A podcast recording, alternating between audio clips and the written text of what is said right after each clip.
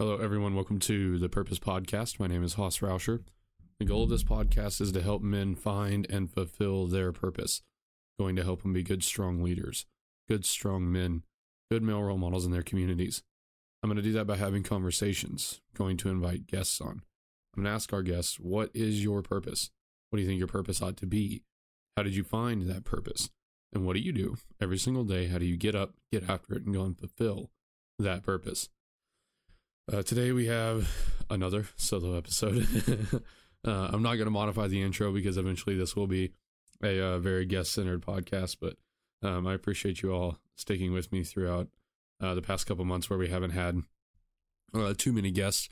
Uh, I know it'll it'll get better in the future um, as I shift priorities and am able to refocus on the podcast throughout my week. But um, I think these solo episodes are going pretty well, and it allows me to kind of talk and think about things that I'd like to talk and think about. So uh, today, I told you um, I want to say it was uh, this week's One Flesh episode that we would be talking a little bit about uh, the truth. There was something in there where I mentioned that you know for me and my family and all that stuff, uh, I make a point not to apologize for the truth. And I talked about being a good steward of the truth and that you don't apologize for things that are true. And uh, that's kind of what we're going to talk about today. So, um, I just want to preface with this is something that um, I was very wrong about, or at the very least on the wrong side of uh, for a lot of years.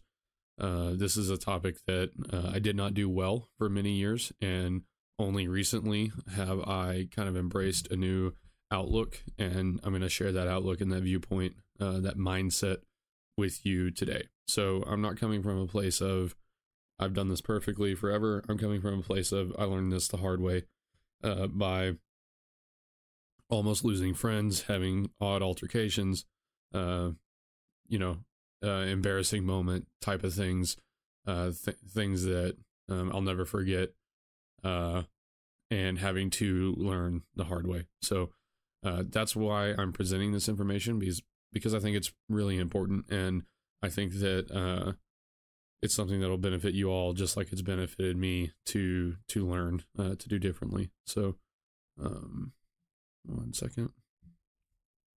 So what I'm talking about is is being a good steward of the truth. So uh, occasionally, I don't know what I'm going to name this episode yet because I haven't named it, but uh, sometimes I like to do an episode called "I Was Wrong," where I go over things that I was wrong about, but I feel like that t- kind of takes the attention away from the topic at hand, especially for this one. Um, but uh, yeah, this is something that I've learned the hard way. This is something that uh, has torn down relationships with me, and maybe some that uh, I'll never get back, some that will never be the same. But uh, what I'm talking about is uh, being blunt or um, saying what you saying what you think without caring what others think. I don't I don't care what others others think about what I say, or I'm going to tell you how it is. That kind of mentality. Um, a lot of people view that as being straightforward or being real or being truthful or being honest. And in a lot of ways, it is. Uh, but it can damage relationships pretty heavily. So, uh, one of the first concepts that I resisted very hard is that it it truly does matter what other people think about what you say. It does, and it doesn't in the context that a lot of people think it does. So, a lot of people think that um, for the sake of being nice or for the sake of being kind, that everything that you say must not offend somebody. That is false. Uh, that is that is 100% false. Um, what you say uh, does not have to uh, please other people for the sake of being kind. That is that is not correct. And and I would say that um, my opinions on the matter years ago were that uh, were were in line with this. That I don't care about being nice or being kind. Uh, what I care about is saying what I really think, what I really feel, and saying what I think to be the truth. And the opposite of that, uh, which I was, it was more of a reaction to the opposite than it was an, an affirmation of my beliefs. But the opposite of that is no, you must be kind, you must be nice, um, you must uh, hide the truth or not even hide the truth, but we're just not going to say the truth if it's going to offend somebody because that's not nice. That is also the wrong view. You should not be focused on being nice and kind uh, when you speak. That's that's to me that is not the focus. That is not the primary concern when you say something or when you express an opinion or a belief. Uh, to me, that is not the primary concern. It's on the list, but nowhere close to the top. So I don't think this is a new, I don't think what I'm saying is going to be a new mode of thought or a new mindset. I'm not rewriting any books. I can't tell you where to find this in a book other than maybe Jocko, uh, but he doesn't really phrase it like this. So I'm not saying anything that I'm saying is new, but I am saying that most people are on either side of this uh, of this topic. Either they're extremely blunt, extremely honest, or they avoid the truth for the sake of being nice and kind. R- very rarely do I meet somebody that really splits the middle.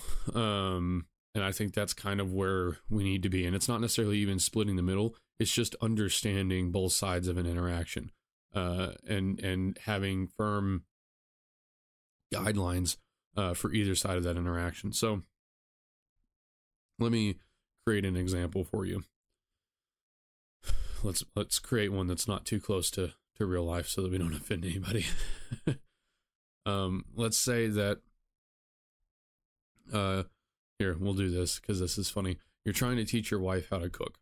So, uh, this this is the example. You're trying to teach your wife how to cook, and uh, your wife cooks a meal, and it's not great, or there's something about it that needs to be changed that could be better.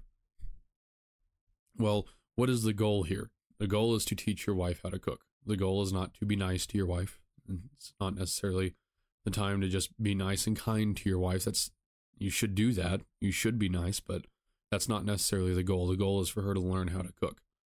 Well, if she's done something wrong or if something is not correct, uh, then you need to correct that. Fairly simple. If you know that it only called for a third of a stick of butter and she put a half in, we need to correct that because for the rest of her cooking career, she's going to make that recipe incorrectly.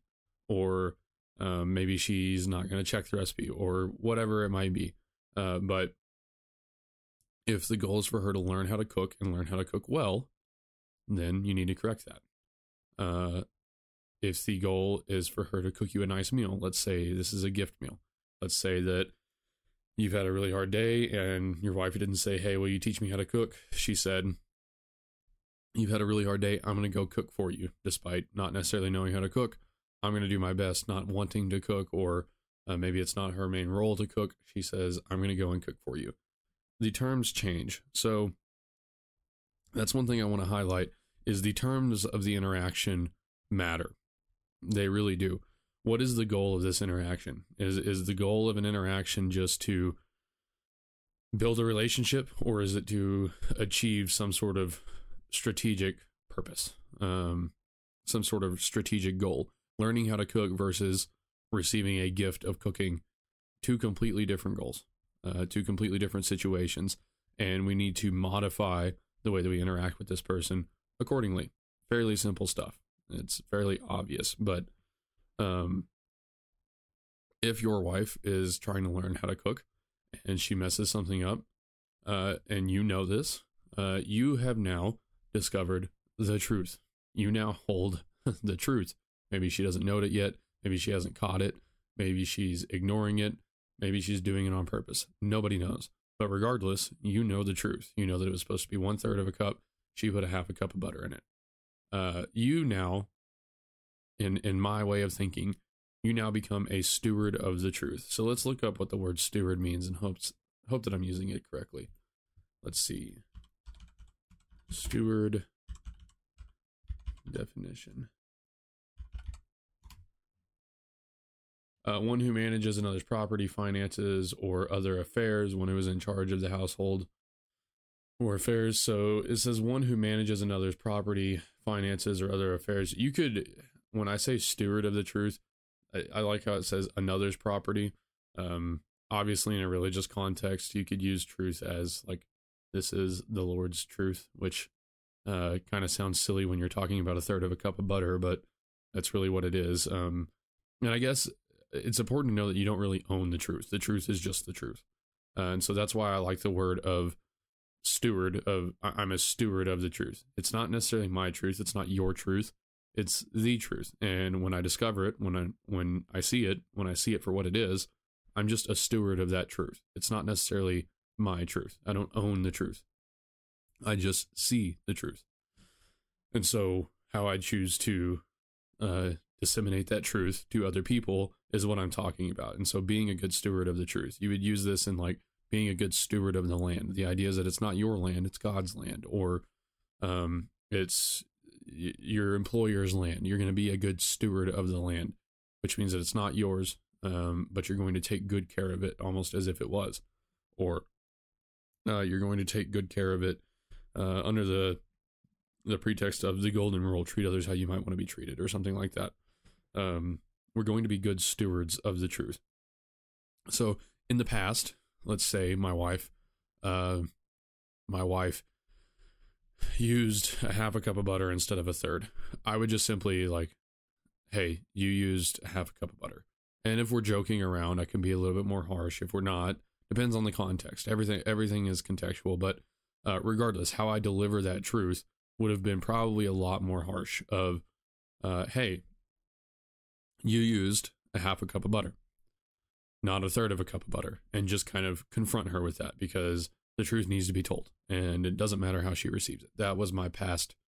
That was my past mentality, and as you can imagine, it's not very favored uh, from the people that are sometimes receiving the truth. Sometimes it is. Sometimes people would rather be told like that. Uh, sometimes people don't really want to be told like that, but they would, they at least know that you're not lying to them. And uh, that's kind of a, it's a decent but a rocky place to build a friendship or a relationship on. Uh, as well, at least I know he's not lying. It's not even that they really like you or anything like that. It's just they know that when you, when you say something, they know that you're probably not lying about it, so they can at least be okay with that. But um, it's hey, you used a half a cup of butter, not a third of a cup of butter um, just delivering it. And that's not always great if she has been struggling that day, or let's say that the cook, let's say that she's done four or five different things wrong during this cook, and you're just delivering hard truth after hard truth. That's going to get demoralizing eventually. Uh, it's going to get demoralizing. And so, again, let's think about the objective learning how to cook. Well, if you want her to learn how to cook, that means that obviously a goal the reason that you want her to learn how to cook is so that she'll cook again well if every time she cooks you're delivering hard truths over and over and over again and there's really no grace or um if she can't do anything right she's not going to cook again if it's an unpleasant experience she's not going to cook again so uh, in my eyes the way that i'm viewing this and i know this is maybe a little bit hard to follow but in my eyes if you are delivering the truth in a way that makes it ineffective, you are no longer a good steward of the truth. If that one third or that half cup of butter is moving her an inch closer to not cooking ever again, like let's say let's say it moves you moves you back. We're on a football field, uh, and she's on the 50 yard line to learning how to cook effectively, and you deliver the truth of her messing up the butter in a way that moves her back a yard. Um, that's not good. That's not good. We want progress. We don't want regression, especially in your relationship and in your friendships. We want progress. We don't want regression because the goal is to get to the end zone. Now, that truth may help her get to the end zone, that one third cup of butter. If it's absolutely vital, um, let's say that obviously this isn't real life, but let's say that she's never learned how to read the measuring cups for some reason. I don't know why, but um, that's pretty vital that she knows that, hey, that's one third cup and that's one half cup. Um, or here's a good one. Let's say that she doesn't know that the difference between table tablespoon and teaspoon. Now my wife does. This is not a real life scenario, but that's that's even easier to mess up. I mean, one third is pretty simple, but tablespoon and teaspoon, a lot of people don't understand that. Like the, the capital T is tablespoon, the lowercase tsp is teaspoon. Let's say that she doesn't know and she puts a tablespoon of cumin uh, in your dish. it's supposed to have a teaspoon that's a pretty big mess up and she will ruin a lot of recipes in the future. So maybe that needs to be delivered uh, very specifically. well, you still don't come in and say, hey, uh, that's a teaspoon, not a tablespoon. Again, if it's going to move her back, you don't do that. You can deliver that truth in ways that still move you forward. So again, there are two sides when when you're talking to somebody else. There are always two sides of their of this interaction. There's the truth that you need to deliver, and then there's the way that it's recepted. You're you have the truth in your hand. Um, that is that is your side of of the of the interaction of this is the truth and how you hold it. Okay, and then you have to give it to somebody else. That is the second side of the interaction is how they grab it and receive it. Um, if you don't give the truth in an acceptable manner, they may just slap it out of your hand and turn away.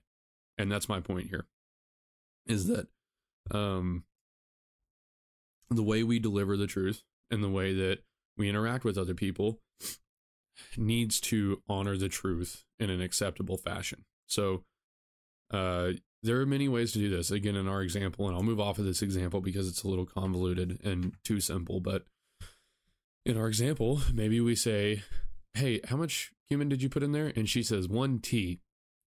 And you say, or, you know, she says, One tablespoon. And you go, Tablespoon? Oh, okay. She goes, What? Oh, I, I thought it was a teaspoon. She goes, Oh, what's the difference? Oh, well, this side of the spoon has a tablespoon, this side of the spoon has a teaspoon. Oh, okay, well, this says TSP. Oh, yeah, that's a, that's a teaspoon. She goes, Oh no, I put a tablespoon in there. Um, very effective way to deliver the truth. You didn't say, Hey, you did this wrong. You didn't come in and say, I saw you do this.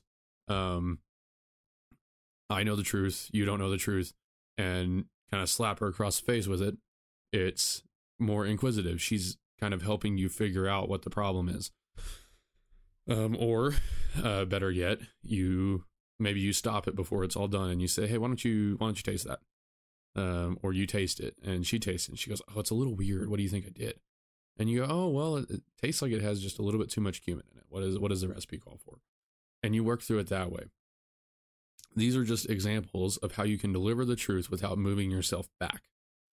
Um, this is something that I did not grasp, and it's important uh, to move forward with that truth. And again, the the concept that I have in my mind is that this this little kernel of truth that she used a third of a cup of butter versus a half, or a tablespoon versus a teaspoon of cumin. This little kernel of truth, these little kernels of truth, uh, build up the reality around us, and they're very, very important. I know this sounds silly, but it's it's very important. Again, I just described to you how incredibly important it is the difference between a teaspoon and a tablespoon is to your wife's ability to cook. Um, it, again, if she messes that up, it's very, very bad.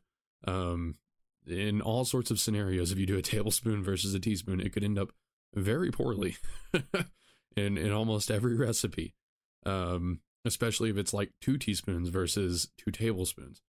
Um, these little kernels of truth, and it may not just be that simple. It may be, hey, you just paid twice the amount for this uh, than you could have over here. It may be, hey, uh, that house is not, it doesn't pass inspection, so you're gonna have a hard time reselling it. Or hey, that interest rate is just a little bit too high. Uh, you can imagine as I scale up, or hey, um, you're not actually a girl, you're a boy. You can imagine how all of these little kernels of truth um, have exponential magnifying effects across our reality. I, I know that's a lot of words, but um, that's why I take it so seriously with with the smallest of things. Um, does this dress make my butt look big? That that is an accept like that kernel of truth could greatly modify the way that your wife dresses in the future, the way that she sees herself, um, whatever it might be. Those little kernels of truth that a lot of people let go by and let slip by. Um, to me, they are so important to to capture and to be good stewards of. And the point here also is that that doesn't always mean that they need to be shared. It means that they need to be categorized. They need to be noted. Um, they need to be remembered because when they happen again, maybe that's the point that you need to share it. Uh, maybe the best thing to do with that truth is to not say anything with it because then you, either you're the the boy that cries wolf or um, the check engine light that never turns off uh, it eventually gets ignored. So, um, to me, when you look at these little scenarios of, hey, I have the truth, they don't know the truth, I need to be a good steward of the truth. When you look at it in that scenario, um, or in that mindset, you go from The truth always needs to be shared in the most blunt way possible, in the quickest way possible to hold on. If this truth is not received and if it doesn't actually affect their reality in a positive way, then I don't need to share it or then I'm not being a good steward of the truth. That's the idea. So, um, I've said a lot of things. Uh, let's let's back it up a little bit. There are two sides to these interactions. Um, I used to think there was one. I used to think that when I say words, it doesn't matter how you take them; it matters how you mean them or how I mean them. So, let's say that I say something that offends you. I'm not going to say a bad word here, but let's say I say a bad word and it offends you. Uh, um, that's that's funny. I actually had a friend that uh, I won't I won't tell that story, but uh, it was good context. His parents heard me uh, call him a word that they did not appreciate uh, over the phone, and the way it made them feel was very poor. The way it made his parents feel was apparently very poor. The way it made him feel was this is an average interaction. We say this to each other all the time. The only reason that we say this to each other is because we're such good friends. Um, he says it to me, I say it to him. Okay. Uh, in my previous experience, in which it was just an accident, and it's one that I didn't really apologize for because I didn't feel the need to, but uh, in my previous interactions, I would say it doesn't matter how it makes your parents feel whatsoever. Like the way that I say the words, that's what matters. And if they're not willing to to understand the way that I say the words, um, then they don't actually care about what was said. They just want to be upset. I did this in multiple occasions. If we had an argument and I said, Well, that idea is stupid. And they said, Are you calling me stupid? No, what I said was that idea was stupid. It doesn't matter how it makes you feel, it matters how I mean it. Um, I said that and I meant it a lot. Well, when we look at the truth in context of being a good steward of the truth, that then becomes false. Because if I want to be a good steward of the truth and make sure that it has an impact, then the way that others experience that truth, the way that they take it, the way that they use it, now becomes incredibly important. Uh, because if you say the truth and it's immediately wasted or it's ignored, or in the worst case scenario, future truth is ignored that you have to offer, uh, that is a net negative. So it doesn't matter the way that you meant it, it matters solely the way that they took it. um, now, okay, that's in the context of being a good steward of the truth. What also requires you to be a good steward of the truth is to hold to the truth. So, again, there are two sides of this there are what I say, how I mean it, how I perceive it, what I believe to be the truth, and then how you how you receive it. So there are two kind of dichotomies. Well, dichotomy, that's a weird word. Um, two ways to think about it. You don't back down from the truth. Um, so if you think the truth, if you know the truth, um, you want to be a good steward of it. That means that you don't alter the truth for somebody else for the way that they're going to take it. Uh, maybe the truth will set them back a little bit. Maybe that's what needs to be. That maybe that's what needs to happen. Uh, the relationship. Maybe that truth will set the relationship back a little bit, but the truth needs to be told. Maybe they will be upset with you about this truth, but it's just a hard truth. Let's say that your friend is not as skinny as he needs to be, or let's say that he's gaining a lot of weight, or your wife is gaining a lot of weight. Well, um, every day that you let that that truth slip by, every day that you don't say anything about the truth, every day that you don't make a, a move to share that truth, is a day that their life gets worse. It is. Uh, when you look at it like that, um, that sucks. And so maybe you need to say something now, and maybe it is going to hurt the relationship a little bit. Maybe they're going to be offended by the fact that you think that they're gaining weight. Um, but it's what needs to be said. Um, two sides of that interaction. You need to make sure that it's delivered in the most beneficial way possible. It's not, hey, you're looking a little fat today. It's, hey, what is it? What is your diet looking like? Or, hey, man, do you um, just start asking questions? Do you are you kind of where you want to be with your with your fitness goals? Well, I don't know, man. You know, take an interest in that. Uh, so there's the way that you deliver it, and the way that you need to be conscious about that. But there may not be any way to make that make that sound good hey, are you are you good with your fitness goals? Well, you know, um, I'd kind of like to do this. Okay, well, man, just from my perspective, I think you're putting on this amount of weight. There's not ever a really a great way to deliver that. Um, but the other side of that interaction is you don't need to back off from the truth. Um, if they say, man, I'm feeling great, I'm feeling fantastic. You don't say, "Yeah, man, you look great" or "You look fantastic." That's not exactly what you say. It's it's just not. You don't back down from the truth. You don't let the truth slip by from you. If you see the truth, if you know the truth, um, to be a good steward of it, you can't let it be ignored. Uh, somebody still needs to acknowledge that, and somebody still needs to make moves towards the truth being exposed and and the truth having an effect on our world. So, what I mean by that is, let's say that this relationship, let's say that nobody will tell this person the truth. Um, let's say that they've got a drinking habit or something like that. Um, two sides to this. The relationship is important, but also the truth is important. Nobody else will say anything to this person. This person, you don't have the necessarily kind of relationship. It's your well, I have a both a sister and a brother-in-law. It's it's nothing personal in this scenario, but let's say it's your brother-in-law that you hardly ever talk to. Um, maybe you're not the guy to best deliver this truth, but nobody else will. Uh, maybe this relationship, there's a very good chance that it, it won't withstand what you're about to say to this person. But the weight of this truth is so heavy uh, that it needs to be said. That's where that second part of that interaction, uh, how is the truth uh, going to be accepted, matters a whole lot less than the weight of the truth that you have uh, and sticking to the truth. So maybe it needs to be said. Um, I hope I hope this is I hope this is making sense of trying to balance um, how the truth is going to be accepted, how it's going to be used, how it's how it's delivered and used to the advantage of of the concerning parties, uh, and sticking to the truth and not letting the truth down just to be nice.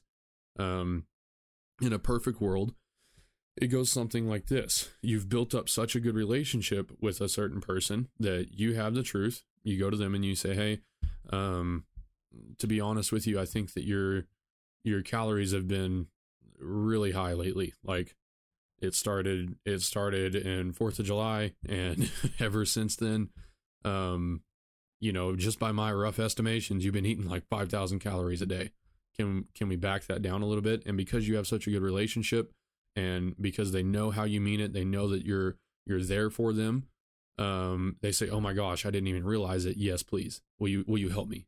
Um, that's like the ultimate scenario. You've delivered it in a good way. You didn't say hey i think you're getting a little fat lately. You said hey i think your calories are a little bit high. Um, what can we do about that? You had the truth. You noticed the truth. You delivered it in a good way because you had a good relationship with this person and you delivered it in a way that they accepted it they acknowledged it and they even asked for help on how to fix it. That is the ultimate scenario. Uh, that is the ultimate scenario of you found the truth, you see it. How do I deliver it in a way that it gets used? Bad scenario is like what I was talking about beforehand of you don't have a relationship with this person. Maybe you're just um, acquaintances with this person and you see the truth, uh, but you go and you tell them the truth, and they're like, "Who in the hell are you to tell me what my nutrition is. You you've met me three times. Um, you know nothing about me. You know nothing about my diet even. Uh, and let's say you say it in the worst way possible. Hey, you gained a lot of weight lately. like you just can't do that. And the truth that you have, maybe it is true. Maybe it is true that this person that you met on Fourth of July and you've seen four times since maybe they are just mowing through the calories uh, but you don't have the relationship to to honor that truth and so that brings us to the question of what do you do with the truth when when you can't necessarily directly share it? Well, uh, to me, this is why it's so good to be an example um, to those around you. This is why it's so important to be an example to those around you, uh, because at the very least, you're sharing the truth by embodying what you what you believe to be the truth. Uh, maybe this person that you've met three times, maybe you don't need to tell them that they've gained 15 pounds since July 4th. Maybe you don't need to tell them that uh, they're eating around 6,000 calories a day since July 4th. But um, if you are an example, if you are out there being fit, living fit, working out, you are personally embodying this truth that we need to be fit, we need to be healthy, we need to have a good diet, and we need to work out. You are you are showing that to the world in example format. And so you see the truth, and it's the truth with a lot of people that they're overeating, that they're not being fit. It's the truth for you occasionally uh, that you overeat and that you're not fit and that you skip workouts. So instead of trying to tell everybody the truth, you're just going to show them. It's not a direct assault to their way of living. Uh, as a matter of fact, it's it's quite the opposite. If you don't directly assault them with the words, if you don't apply it personally to them, um, there's almost no way that they can take offense to it. And and some people still will. Like, what do you think you're better than us because you're not eating the chips or because you're not eating all the rolls or the desserts? Uh, some people will take that as a personal attack, but it's because you presented them with the truth that this is not the correct way to live. But being an example is incredibly important, and that's where being a good steward of the truth starts is by embodying it uh, any way that you can into your life. Um, you know, for me, let's let's take it back to the wife cooking example. For me, um, I have some sort of authority or some sort of pull with those around me when I cook because I put a lot of a lot of effort into my cooking. I do research to make sure that it turns out well. I cook for a lot of people. Okay, I cook well for a lot of people. Uh, could it be better? Absolutely, it could. Um, but I start by being an example and caring a lot about what I cook. So when my wife is learning how to cook, she knows at the very least that I'm not asking her to do anything that I wouldn't do myself, that I'm not asking her to pay any sort of level of attention to detail that I don't pay myself. I know the difference between a teaspoon and a tablespoon. I'm very judicious with it. Uh, if it says a teaspoon, I use a teaspoon. If it says a tablespoon, I use a tablespoon. Uh, now, the art of cooking comes in, and maybe I do something a little bit different, but she knows that the effort and the attention to detail is there for my cooking. If I was a half ass cook and I come in there and I'm like, you used way too much butter on this, all credibility goes out the window. It doesn't matter if she did or not. All credibility goes out the window because you're not embodying the truth. So, what am I? Let's let's tie this all back together. When you have these interactions with people, and when you want to tell somebody the truth. Uh, first level of importance to me is embodying that truth. Um, you're not going to get anywhere on personal finances if you're broke as hell. If you see somebody making a poor financial decision, if you're broke, the chances of the truth landing in any sort of efficient manner is slim to none. Slim to none. Okay. this is why we talk about finances in my in my in my group, but very rarely do I give like hardcore financial advice. You know, I may comment on what interest rates are. I may comment on what I think would be the best way to to to have this, but I very rarely give like hardcore financial advice because I'm not not a millionaire. I don't have just a whole lot of good finances. I can tell you how to make money. Um, can't really tell you very well how to how to save money. Um, can't really tell you how to invest because I just don't do that. Now, again, we have conversations, uh, but those are with people that I really trust. Those are with people that are my really good friends. Those are with people that I have some sort of level of credibility just on the fact that I can critically think through things. And they have that same level of credibility with me. So, um, you need to live the example because it makes your words weigh a lot more. Um, it, it, it gives a lot more weight to the truth that you might have because they know that you've experienced these things at the very least. Uh, being unfit and being unhealthy. Uh, nobody should have or would have taken my advice on being healthy when I was 330 pounds. Um, and if I ever tried to give that to you when I was 330 pounds, I apologize. Um, so, uh, yeah. Um, if I ever tried to do that, I apologize. But now I've lost almost 100 pounds. I'm at like 97 pounds, very close to 100 pounds.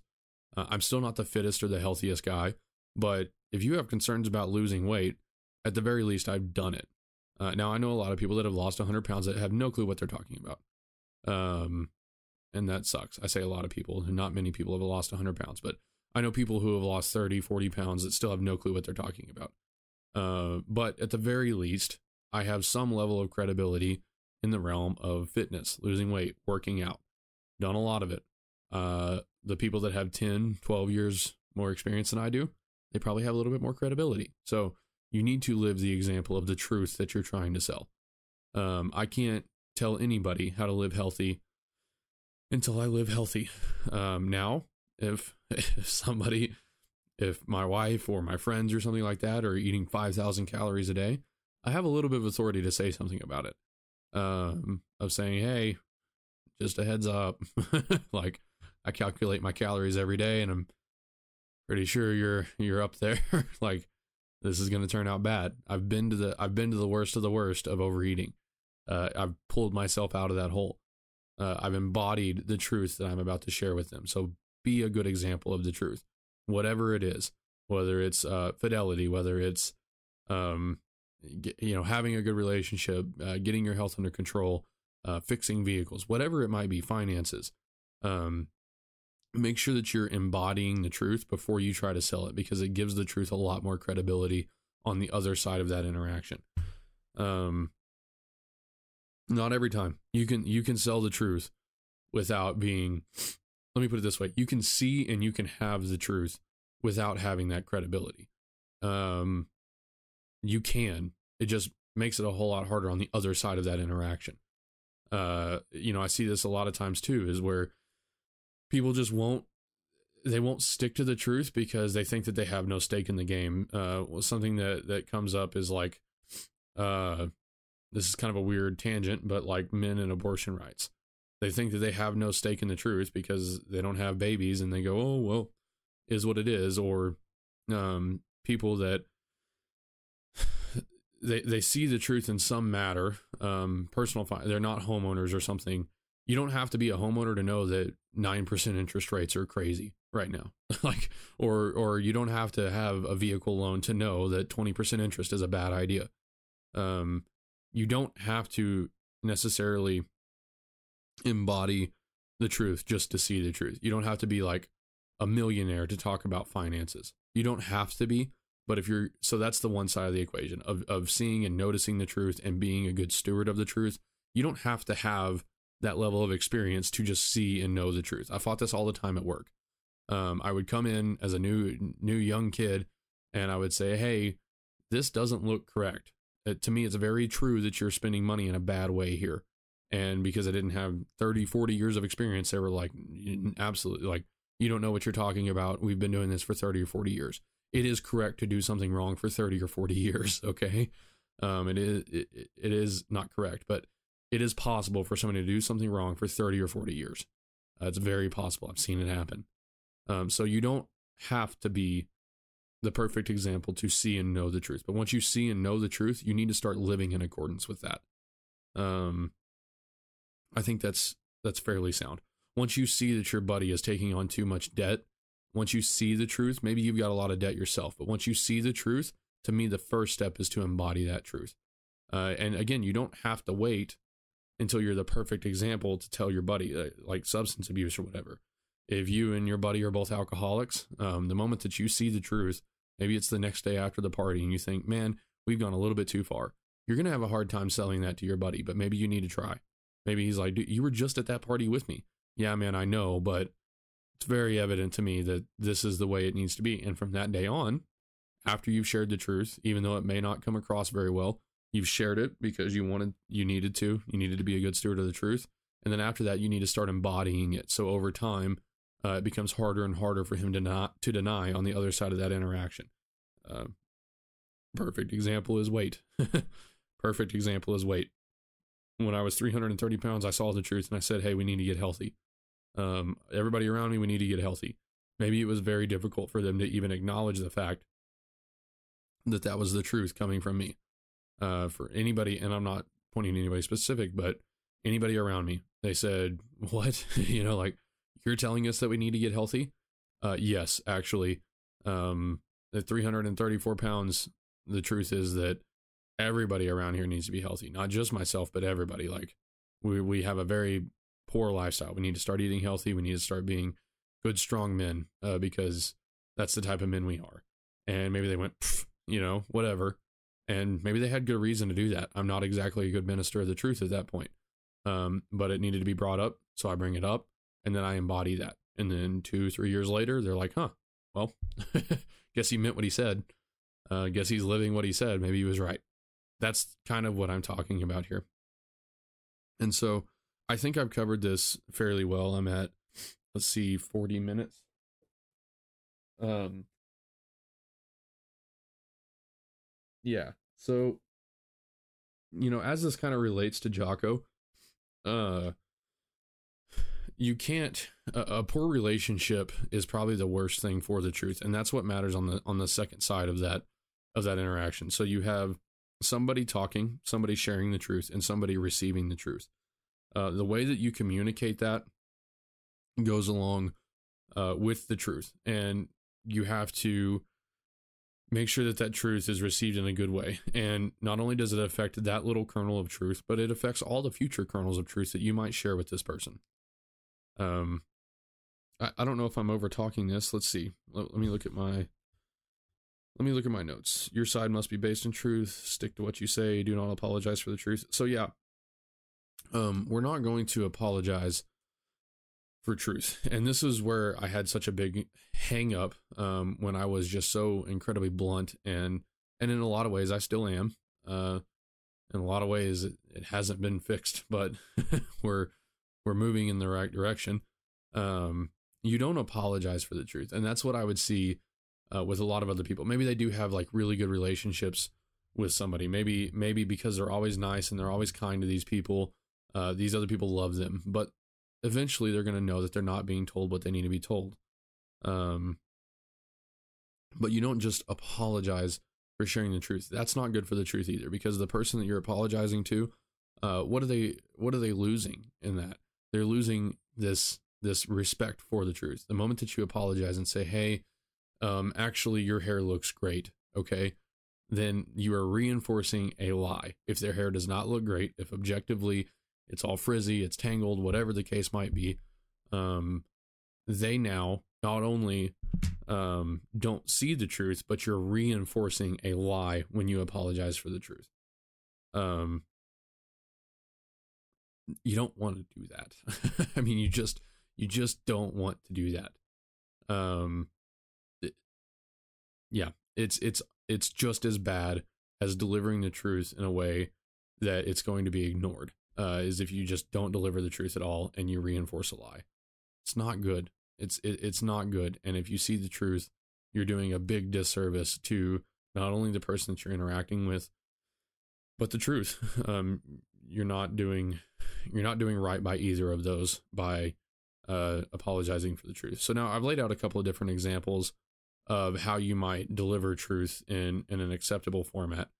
Um, one of the biggest way, and this is kind of a Jocko Jocko centered idea, but is asking questions. Um, not necessarily leading questions, but earnest questions. You know, one thing that we want to we want to make sure is that what we think is the truth is it actually the truth uh, that's also being a good steward of the truth is verifying that this is the truth because if you see and i know i've said truth about a thousand times but it's important if you see something that you think is a fact or that you think is true uh, you better make sure that it's it is the facts or it is true.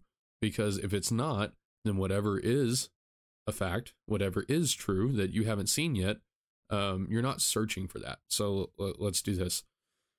Let's say that you have some couple friends and you're these are really really good couple friends. And uh, one of them you hear rumors that one of them stole $2000 from the other person. Let's say that they found $2000 cash and stole it. These are just boyfriend and girlfriend. Um you think that that's the truth. Uh, you think that your buddy's girlfriend stole $2000 from him. Well when you go and let's say you have the truth and you need to tell him this, or let's say that you want to do something about it, you hear this and it's not good and he doesn't know about it. Well, you need to make sure that that's actually that that's actually true because maybe it's not. Maybe he gave her this and she just didn't spend it wisely.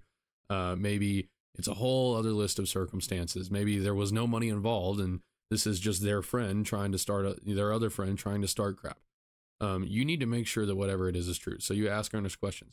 Hey, man, you know, how's everything going lately? maybe that's the key. Maybe he goes, man, this girl stole two grand from me. Or maybe he goes, man, this girl stole a thousand dollars from me. Dang, really? It was only, you know, it was a thousand? Well, it was more like 1500 bucks, you know?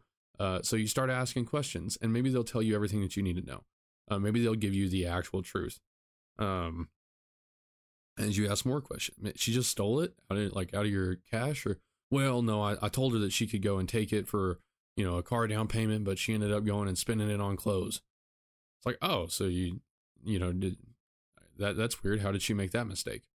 Well, she just said that she needed some money, so I, I gave it to her, but I thought she was going to spend it on a car. Okay, now I see what's going on here. she she needed money. You had the, your own idea of the way that she was going to spend it, and she didn't spend it that way. So now we're in a completely different set of circumstances. We went from uh, she spent she stole two thousand dollars from this guy to um, babe, I need some money, and you give her money thinking she's going to do it on spend it on this certain thing, and then she goes and spend it on something else, and then you're upset about it. Two completely different circumstances and two completely different ways to help facilitate the truth. Now, maybe the truth is, well, buddy, you need to be very clear if you're going to lend financial help what you think it needs to go for, or you need to care much less about what it goes for and if you're just doing it to do it. Like completely different set of circumstances here. And so um like I said, very Jocko esque is asking questions to make sure that you have the truth. And a lot of times the truth will work itself out. If you're in a business meeting and uh, somebody comes in and they give you this plan, and unfortunately, uh, th- this is this is good. So it's scheduling. I'll see I'll see an error in a schedule, and instead of going in there and being like, "Hey, this is wrong right here," uh, maybe I see the truth. Maybe they have a tie that's not correct. Maybe um, they're actually maybe they say they're going to finish two months earlier than what they actually are because uh, they don't have something connected correctly. Uh, they're going to uh, let me. What is the most simple way that I can do it? They've got two weeks of painting before the walls are even up. okay, well that's not going to work. You're going to be two weeks off. Okay. Um, maybe they've got all their countertops scheduled in March, but the, the slab isn't even going to be poured until May. That's a problem. And so their finish date shows that it's two months earlier than what it's actually going to be. Um, so you have the truth, and you could easily go in there and say, "Hey, that needs to be tied there," and they go, "Oh, okay," and they tie it there.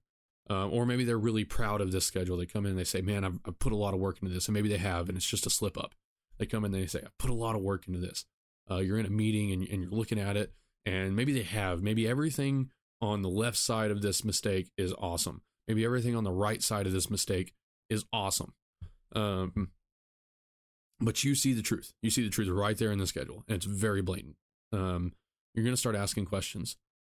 Man, so when's the start date on this project? This. Well, when's the finish date? This. Oh, that, that's really quick. How'd you, you know, that's that's awesome. Um, that's that's super quick. Um, why don't you walk through the, you know, the steps of the schedule for me? Like walk through the work, and you ask them a question. They go, oh, yeah, they're really excited about it, and they walk you through all these steps.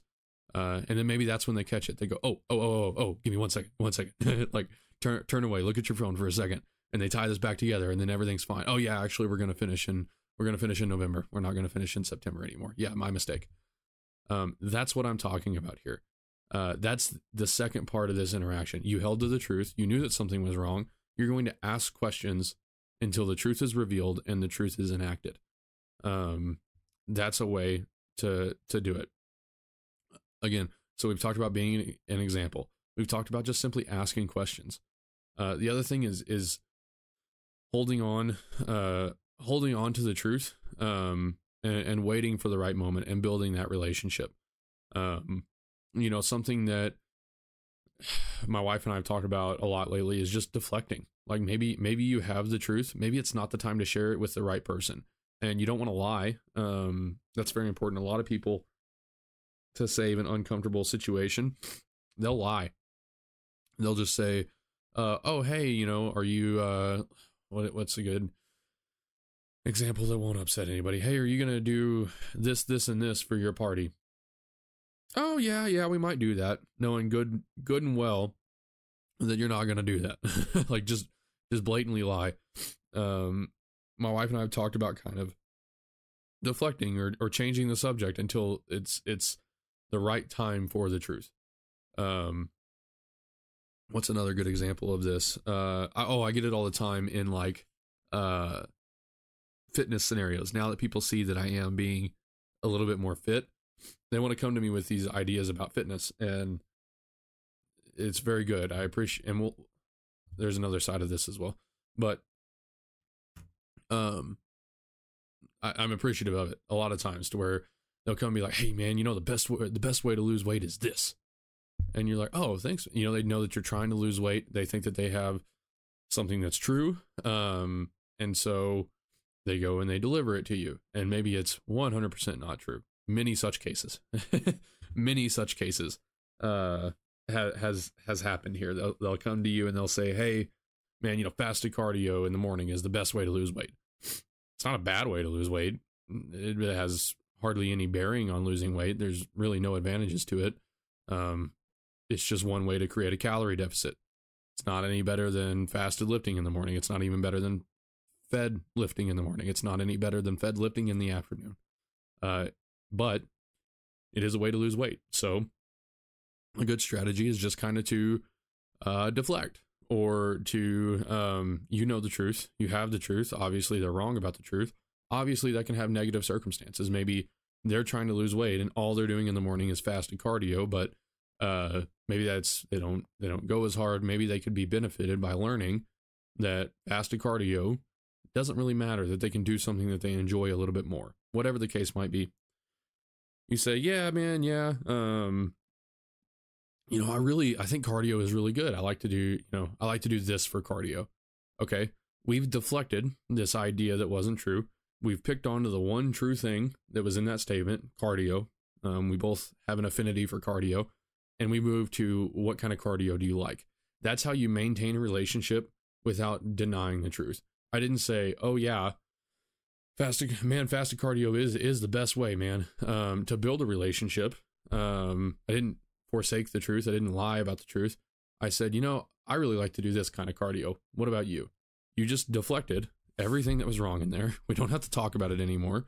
They think that you're interested, and maybe you really are interested in cardio, in what they have to say, and now you're on to a different subject of cardio. It doesn't matter if you're fasted. It doesn't matter what time of the day you did it. Now we're just talking about cardio. We're building a relationship. And then eventually, in a couple weeks, when they realize that, holy crap, you've lost 10 pounds in three weeks, what are you doing? Um, they already know that you enjoy cardio. They already know that you know what you're doing. You've already got that relationship built up, and you say, man, what I'm doing is I'm lifting in the mornings and I'm doing cardio in the afternoons. And they go, oh, really? And I go, and they, and you go, yeah. And they go, well, man, I've been doing fasted cardio in the mornings, and I thought that was the best way to lose weight um, I guess maybe maybe not. And you go, well, you know, this works for me, and you move on. Perfect example of how you kind of deflected. You didn't apologize for the truth. You acknowledged what was true in their statement, and you built a relationship and move forward. Again, these are just strategies to make sure that you don't apologize for the truth, that you deliver the truth in an acceptable fashion because you're being an example, you're living the truth, and you're building that relationship so that eventually the truth will be received. This is very difficult. I'm not how do I how do I put it? It's maybe I'm not making it very simple, but Jocko says this a lot. It's it's very simple, but it's hard. It's not a complicated process, but it is very difficult to do. Um, it's really not a complicated process, but it's very difficult to do because what you might want to do uh, is just say, "Oh yeah, fast cardio is the best. See you later." You know, have some coffee. Maybe that's what you want to do, but that's not being a good steward of the truth. Um, to me, it's not. And as these these scenarios get more consequent consequential, consequential, yeah, uh, it increases. Maybe again, I, I don't. I I can find you a thousand different examples that are, you know, more that that have more consequences. Um, but I think you know what I'm talking about. I think you know what I'm talking about. Somebody's going to go buy a new truck. They say, "Yeah, man, I found this this awesome deal. It's fifty thousand dollars and twenty percent interest rate." You go, you know, man, I really like I really like this type of truck. Like, you didn't acknowledge the fact that that's a crazy interest rate for a crazy price on this truck. Now you're just talking about trucks, um, and you're building that relationship. You don't have to apologize for the truth, or you don't have to forsake the truth to build these relationships, and to to um, yeah, to build those relationships. Uh, you can deflect, you can find the little kernel of truth in there, and you can move forward with that and then live the example. So I think the last thing that I want to talk about um, is being on the other side of that. So I've talked a lot about when you have the truth. I've talked a lot about how to uh, deliver that truth in a way that is is uh, complementary to the truth that that does um, I don't want to say does justice, but like um, you're doing right by the truth. Uh, you're you're making sure it's delivered in a way that that is meaningful, and you're making sure that the truth gets out into the world. Doesn't always mean that it needs to be now. maybe maybe it is never maybe it's just you living living an example um but at the very least you're you're sticking by the truth and you're doing what you can to maintain the relationship and maintain um maintain allegiance with the truth maybe i don't know. But um you're doing what you can to to live by the truth and to make sure that the people around you understand what you think is the truth and and you're trying to lead lead them in the direction of the truth. We've, talked about this. Um what happens when you're on the other side of that? Uh, I've said this a lot and I've talked about it a lot about unsolicited advice. Um, if we take that direction, you know, unsolicited advice, a lot of times it comes from a place of truth. it really does. Sometimes it doesn't. I just talked about the, you know, the fasted cardio thing. That's unsolicited advice. Uh, but at the very least, it comes from what they think is true. Uh, very rarely, and now people now people do. Uh, people will peddle lies, but very rarely do people genuinely think that they are doing good by just telling you a straight up lie. Uh, sometimes it happens. Sometimes it happens. And I, I, say very rarely, it can happen when people are trying to make you feel good, uh, when people want to build that relationship and they'll just ignore the truth or um, they'll say just an outright lie. Oh, you look so great today. Maybe you don't. Um, some people will tell outright lies, but if you're getting unsolicited advice, I would say at least 80% of the time, it's coming from a place to, that people believe is true. Uh, people believe that that is true.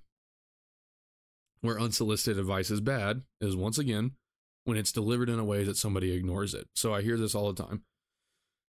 Uh, man, you know, I don't give unsolicited advice because it's not my place to say anything, or uh, I don't give unsolicited advice because uh, most of the time it's it's like that. Or man, when people give me unsolicited advice. They don't know me. They don't know what I'm going through. Um, they don't have any any place to say anything about my life. Okay, well, they think that they're speaking from the truth. They really do. Most of the time, they think that they're speaking from the truth. That doesn't mean it's delivered correctly. That doesn't mean that um, it is true. It means that they think they are delivering you truth. When you walk into the gym, uh, I get this a lot. Uh, I get this probably more than anything when I walk into the gym and I can barely hit a parallel squat, they say, Oh, have you tried doing this? Or, Oh, yeah, well, you really need to be able to squat parallel. Why don't you try doing this? Or, Oh, hey, uh, you know, if you do this, they think it's like a range of motion issue, or they have a thousand different opinions as to why I can't hit a parallel squat. Um, very, very few of them know what the actual condition of my knees are. Um, sometimes it's mental limits on myself, but uh, very few people know what the actual truth is and they try to prescribe something that that isn't isn't good for me. That if I try to do what they're telling me to do, um, I will pop a kneecap out because I've done it about a thousand times. Uh, I will lay there in pain and then get up eventually and and walk it off, but it's going to hurt. So um, I get unsolicited advice. That's probably like one of the things that I get most, especially in a gym context, is like, oh hey, have you tried doing this? It's like, yes, thank you, I appreciate that. but they're coming from a point of truth. So that's why I'm very big on unsolicited advice. That's why I appreciate unsolicited advice because at the very least somebody is sharing truth. Um so it's important for you to know when you're giving unsolicited advice, we just talked about this a lot, uh, how you're delivering it. It's also important on how you receive it. Um very important on how you receive it. So again, two sides of the interaction. Uh, you have control of what when you're giving truth, when you are uh, disseminating truth. Uh, you have control over the truth, how it's how you mean it, and how it's delivered to the other person. When you're on the other side of that interaction, now you have control over how it's received. Okay, somebody sees what they think is the truth. They are trying to hand it to you. They are trying to hand it to you. Maybe it's not the truth. Maybe now you become the truth holder and you know that they're holding a lie. They tell you, hey, uh, you know that diet sodas are just as bad as regular sodas. Okay. Um, flat out lie, liar. Um, you're not telling the truth. Uh, I've lost almost a hundred pounds. I drink the hell out of diet sodas. You're not telling the truth. Okay, but they are trying to give you a kernel of truth. Okay, now you become the truth holder, and how you receive it, um, you are still a steward of the truth. When they are trying to give you unsolicited advice that they believe is true, now you become the truth holder. Um, so the way that you receive it now determines how you build that relationship. Um, so when somebody comes and gives you unsolicited advice, uh, I kind of just covered this, but you look for the things that are true. When they come and give you unsolicited advice, you look for the things that are true to build that relationship. Somebody comes to you and says, Hey, you know, diet sodas are pretty bad for you, huh? Well, what is true about that? Um, almost nothing other than the fact that diet sodas are probably worse than water because water is very good. um, if you if you have if you haven't drank all your water today, maybe you don't need to chug down a diet soda. Now, I, I don't even know if that's true. I, I, don't know if that's true. I don't know if the added chemicals do anything. I don't know. Uh, but at the very least, I know that water's not hurting you. So you can go, yeah, man, I need to drink more water. And they go, yeah, yeah, you need to drink more water. Objectively true. You should drink more water. You didn't have to acknowledge that diet sodas were bad for you. You built that relationship. They think that they've given you this piece of advice. They think that they've invested into you. They think that you now think that they have something of value. You've acknowledged something that is true in that interaction. You've received unsolicited advice. You don't immediately turn around and go, You don't know me. I've lost 100 pounds drinking Fresca, bro, and Coke Zero. Okay. You don't do that. You don't do that. And unfortunately, a lot of people, maybe they don't do that to the person, but they do that in their heads. They do that immediately in their heads. They say, Who is this person trying to give me truth. Um, it's very ungrateful. To me, it's it's very ungrateful, and I think maybe maybe this is just a little bit of my I'm more biased to giving unsolicited advice, but to me, it seems three or four times more arrogant to wholly and completely deny unsolicited advice than it ever is to give it.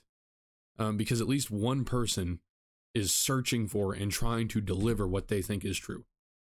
Uh, again, that may be biased from my point of view, but when somebody just blatantly says, I don't take unsolicited advice because they don't know me, to me, that is 10 times more arrogant than it ever is to try to disseminate the truth. However, maybe you have a lie. Um, but if you think it's true and you're trying to, to, to deliver that to somebody, that is, to me, much more honorable and, and much less arrogant, much more humble um, than just outright denying any sort of shred of unsolicited advice. So it is just important on how you receive uh, these kernels of truth or what people may think to be truth uh, than it is on how you give it.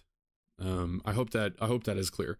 Again, I'm big on unsolicited advice because I think to be a good steward of the truth, not only do you have to build relationships, but you have to be willing to be confronted with what you think is true.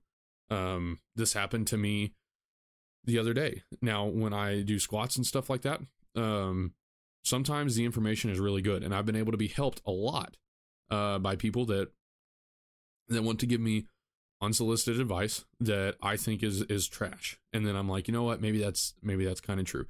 I'll tell this real quick. Uh, for example, there's a guy that I hadn't talked to in a while. Um, I hadn't been in the same gym for a little bit and like two or three I, I had lost quite a bit of weight um since I'd last seen him, but uh maybe like it was like my first time back in the gym or something like that with him. And he came up, he was trying to help. He said, Hey, if you turn the box this way, you can get a little bit more upright back position versus leaning over and just trying to touch your butt to the box. It gives you a little bit more confidence.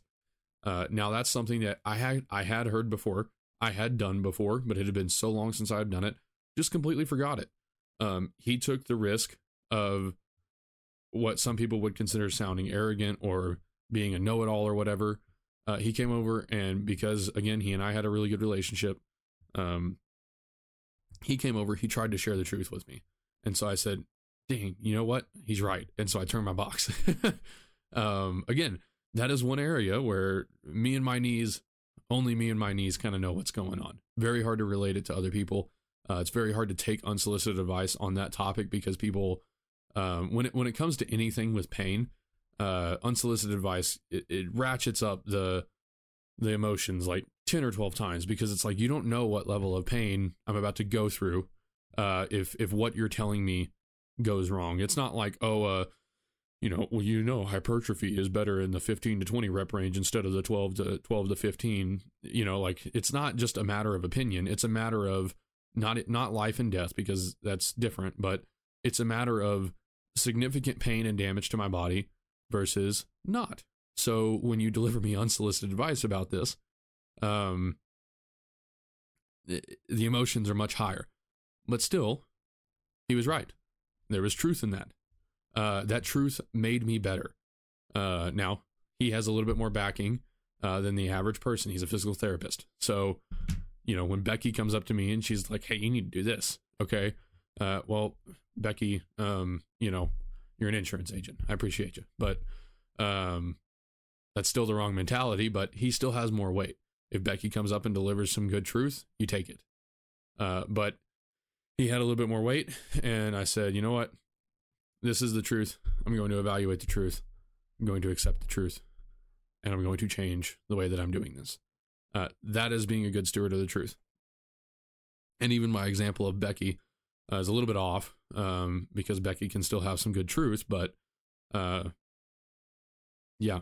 So I think I think I've covered covered this idea fairly well. Um, whether you're delivering or receiving um, the truth, understand that interaction, understand where you are in that interaction, and at the very least, search for the truth. When Becky comes and tries to give you knee advice, is there anything true in that? I mean, anything. Uh, this this is so funny. It's like a elite level. I always picture like the elite level wide receivers of they go and they play a game and let's say like a random fan meets the wide receiver at the supermarket and he says bro bro you know i watched that game and you did really well but you know from my point of view you, if you if you would have just i don't even know anything about being a wide receiver but um yeah i, I don't know anything about being if you would have ran this route instead of this route most most guys who are you to tell this wide receiver that gets paid millions of dollars how to play football um, you're relatively nothing. But to me, the most elite level wide receiver goes, huh, maybe there's something in that. This dude was sitting up 30,000 feet. He could see an aerial view. Maybe I go back and I look at that play. Maybe he was right.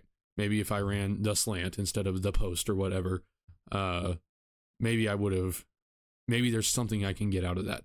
To me, that is the most humble and, and elite level of whatever you're trying to do is constantly searching for the truth, no matter who it comes from.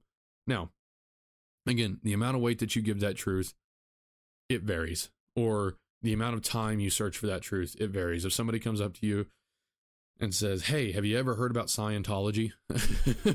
you go, Thank you. Appreciate it. I'm going to leave this interaction right now because you know what there is to know about Scientology and it's not great. Um, it's it's not great.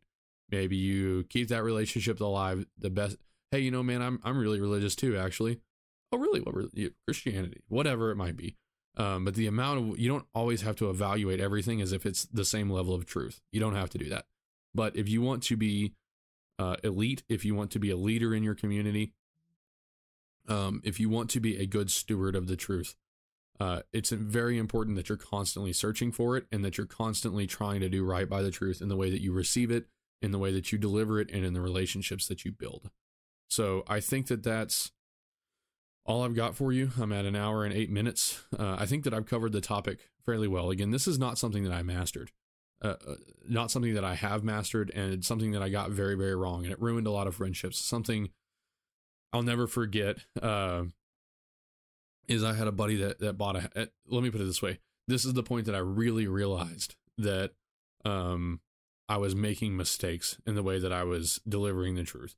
Uh, I had a buddy that had bought a house and uh, it's working out well for him. Um, I had no place to really tell him what or how to do with this stuff. Um, he may make millions of dollars off the house. I don't know.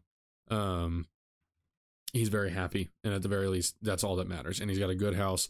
And if, if again, it'll be a really hard stretch if he doesn't make money off of it. So really, I was wrong in almost every every scenario. But I was trying to give him a lot of advice uh, that number one necessarily wasn't true. Number two, uh, I wasn't living the example. Just because I had bought a house didn't mean I know everything about buying a house. But um, he was he had finally bought a house. Deal's already done. Um, he's already done it. He's already done the thing. I can't change it. Um, and then I saw oh, what was it? Um, it was like his kitchen was a weird color, and then like a cabinet was crooked, and uh, it was me and another person who I, I don't want to name. Hopefully, they don't remember this, but um, we just kind of compounded. And when I saw what this person was doing and how I was also doing the same thing, and the negative reaction that my buddy had, I was like, none of this is helping. Both me and this other person that are critiquing the pictures of this house that he just bought. He wants to be excited about buying a house, and he should be excited about buying a house. It's a big step. Um, it's a really big step, and it could lead to massive things. the The real estate market in that area could absolutely jump up, and he could make double his money or whatever in the next ten years. I don't know. He could he could have a rent house. It could be passive income. Thousands of different opportunities with the purchase that he just made. Um, he worked very hard to get the money to even make the purchase. Um, doing a lot of good things. He wants to be excited about it. And you and this other person that's sitting on the couch over there are looking at the pictures and you're talking about the paint color and the cabinet being uh, a little bit not level. Uh, and he had a very negative reaction about it. Was what we were saying a lie? Absolutely not. the paint color was horrendous. Uh, and he knew that. Um, he knew that. Maybe he didn't want to talk about that. He wanted to talk about how awesome the floor plan was or whatever it might be, how nice the area is. But he knew that the paint was not great. Um, he didn't need to be told. But when he was showing his friends that were supposed to be supportive, and they said, "Wow, look at how uneven that cabinet is. Look at how how bad the paint is." Uh, we thought we were giving him the truth. We thought we were helping him remodel. I mean, because when you buy a house, the first thing you do is you change a couple things to make it nice. We thought we were helping him do that. We were not helping him do that because it was moving the relationship backwards, and it was it really wasn't our place to say anything about it. Um, he knew, he knew that the paint was was silly, and was it worth degrading our friendship over the color of the paint? Absolutely not, not at all. Okay. You build the friendship. You tell him how awesome the house is. And you get over there and you go, uh, you, you think you're going to repaint it all? And he goes, yeah, yeah, I think I'm going to repaint, but uh, I don't know what to do about this. Like this, this is just god awful pink. What do I do about this? You know, you've acknowledged how great the house is. You're standing in the house. Okay. You're, you're looking at the magnificent house and you say, what do you think about paint, man? And he go, and then he invites you in to have the conversation. So much better of an interaction than sitting on a couch after he's made a new purchase and you're sitting there talking about how shitty the paint is. like when I saw that and when I saw this other person doing it along with me, and I was like, I don't want to be like that person. Um, wow, I don't want to be like me. What I'm doing here. Uh, he's having a very bad reaction to this, uh, justified, and now I don't know if he's ever going to listen to me about matters of of house. I don't know if I'm ever going to be able to influence him ever again about household matters or any matter of opinion, frankly what have I just done to this relationship? If I if I want to not only lead but be led by this person, if I want to have a a mutual interaction with this person, what have I just done to that relationship? Oh no, what have I done? And that's where I really turned turned my thinking of like I can't do that. If if my goal is to be a leader, if my goal is to have good meaningful relationships with the people around me, I can't constantly degrade them just because this little kernel of of what I what of truth, uh, really a matter of opinion, but it's not a lie. The paint is objectively ugly. You show it to anybody, they're going to be like, "Ew." uh, the paint was objectively ugly, or the wallpaper, or the cabinet was crooked, objectively. But look at the damage that I've just done to this relationship because of this this small kernel of truth that really had very little bearing on the future. Um, I don't have to say that the cabinet's straight. I don't have to say that the paint is amazing.